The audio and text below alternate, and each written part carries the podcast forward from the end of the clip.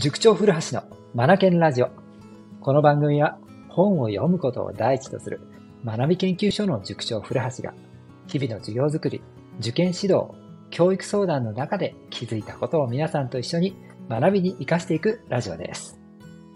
さて皆さん、自主学習という言葉聞いたことありますか？自らが主、オーナーですよね。自らがオーナーとなって学習、学び、習う。自主学習という言葉です。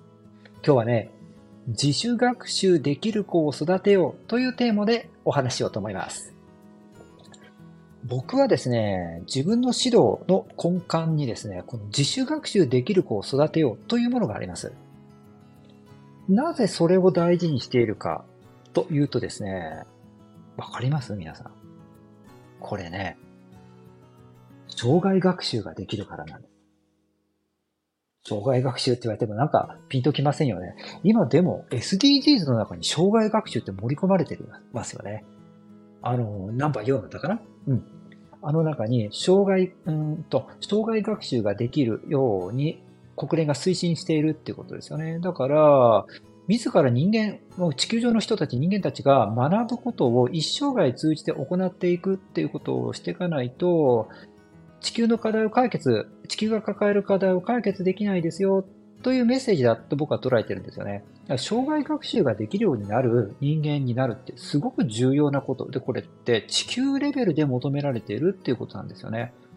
まあ、当然そうでしょって僕は思ってるわけなんですよ。でね、この自主学習ができる子になると、障害学習できるんですよ。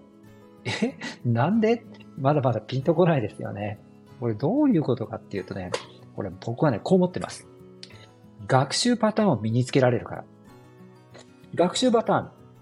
自分がね、自分で何を勉強するのかを決めて、そしてそれをいつやるのかも決めて、そして目標としているテストなどがあって、そこで結果を出すと。で、そこで、えーえー、と自分の頑張りが足りなかったのか、勉強が深いところまで及んでいなかったのか、これで大丈夫だったのか検証し、また次学ぶ機会があれば、この学び方で良かったのか良くなかったのか、修正加える、改善加えるということで、次の学びへと向かっていくわけなんですよね。で、こうすることによって、自分の勉強の仕方、学び方っていうのが、だんだんだんだん出来上がっていくんですよね。これが、自分の学習パターンになっていくんですよ。この学習パターンっていうものを、もう小学生、中学生、できたらまあ小6はもう中学受験という波に乗ってこれ身につけたいなと思うんですよね。っていうか絶好の機会なので。でね、あの、まあ、中学生はもう当然これはもう身につけるべきだと思うんですよ。小学生、高学年、中学生、この間のうちに自分の学習パターンを身につけてほしいと思っています。だってこれ身につけられれば、この後高校、高校なんて中学生よりも学習する内容はぐーんと増えるわけなんで、えっ、と、ここで勉強の仕方がわからないって言ってるやつもう遅いんですよね。だから小中のうちに学習パターン、自らの学習パターン、人によっていろいろありますからね、パターンは。復習中心、予習中心とか、PDCA の回し方にしても、どこに力点を置くのか、P なのか D なのか、人によってもそれぞれですからね。自ら自分にフィットするような勉強の仕方っていうのを小中の間に見つけ出し、自分の中でね、確立する必要があるんですよ。で、これを高校生、大学受験の時に活かし、それから社会に出た時、社会でもいろいろ学ぶことになることはもう間違いないので、これは社会人になっても活用できるわけなんですよね。というか、社会よく見てください。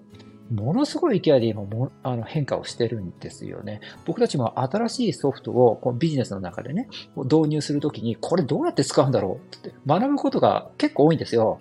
もう誰も教えてくれないから自分からそのことを教えてくれるかっていうか欲しい情報を提供してくれる YouTube やら、ブログやら、いろいろ片っ端から調べていくわけなんですよね。で、それらを元にして自分が習得できるように時間も決めて学んでいくわけなんですよね。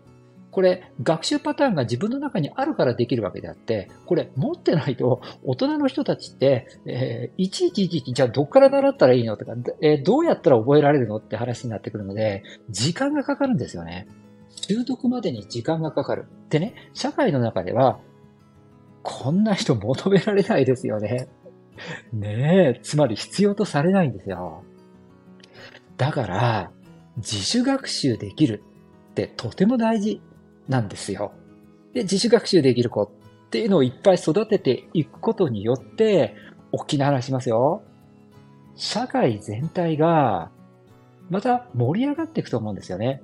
またっていうのは、あの、高度経済成長期の、まあ、再来とは言わないですが、あのような感じで、今日よりも明日の方が明るいっていう世の中ですよ。今、圧倒的に日本社会、クリエイターが不足していると思います。うん。みんな一律同じような教育をしてきたからじゃないでしょうか。高校入試に至っては5教科オールマイティにできる子が成績がいい。もうそんな時代じゃないですよね。うん。皆じ、皆同じことを同じ目標に向かってやってればいい。もうそれでは社会では通用しなくなっているわけですから、ここを破らなければ、壊さなければならないんですよ。そこで求められるのが、オリジナリティであったり、スペシャリティであったりするわけなんですよね。強烈な個性。ちょっと言葉が強いですよね。輝く個性とか、人がこう、ハッとさせられるようなこうオリジナリティとかね。このようなこうエッジの効いたものが求められるわけであるんですよね。みんな一緒というのは求められないんですよ。そこで、このようなエッジの効いたクリエイト物が出てくるようにするためには、やっぱりこう、オリジナリティを大事にする学び方っていうのは必要になると思うんですよ。そこで自主学習ですよね。自分の学習パターン、ここからオリジナルのものは生まれてくるんでしょう。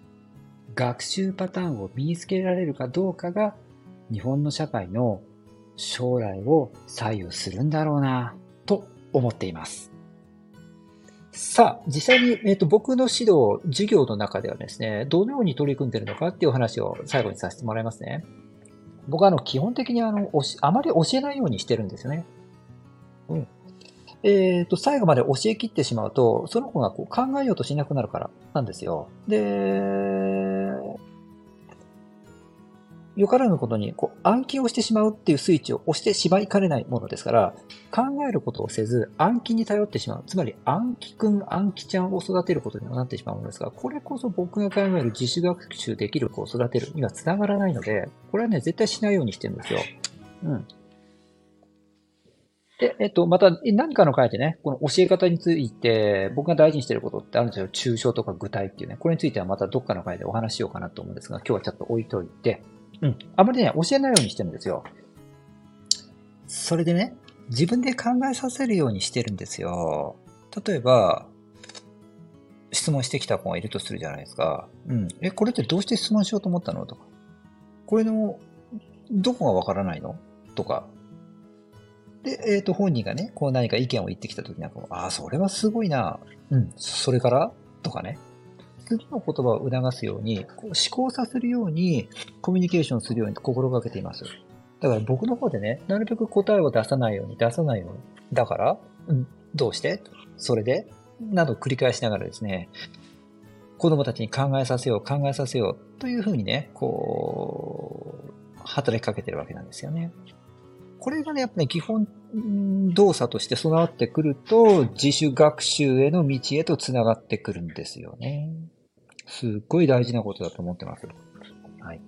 僕と喋ると頭使うかもしれないですよ。考えなくちゃいけないですからね。うん。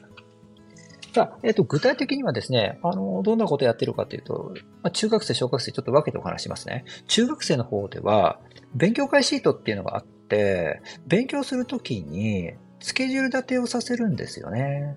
何時から何時の間にどんな勉強やって、っていうので、一通り書かすんですよね。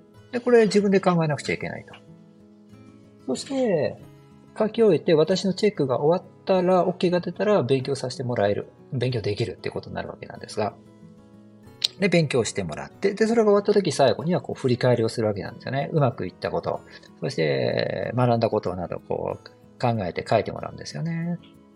で、次回参加するときにはどうしたらいいのかとか、次回勉強するときにはどこを改善するのかってことも考えて書き出してもらうんですよ。これ勉強会シートっていうのがあるんですよね。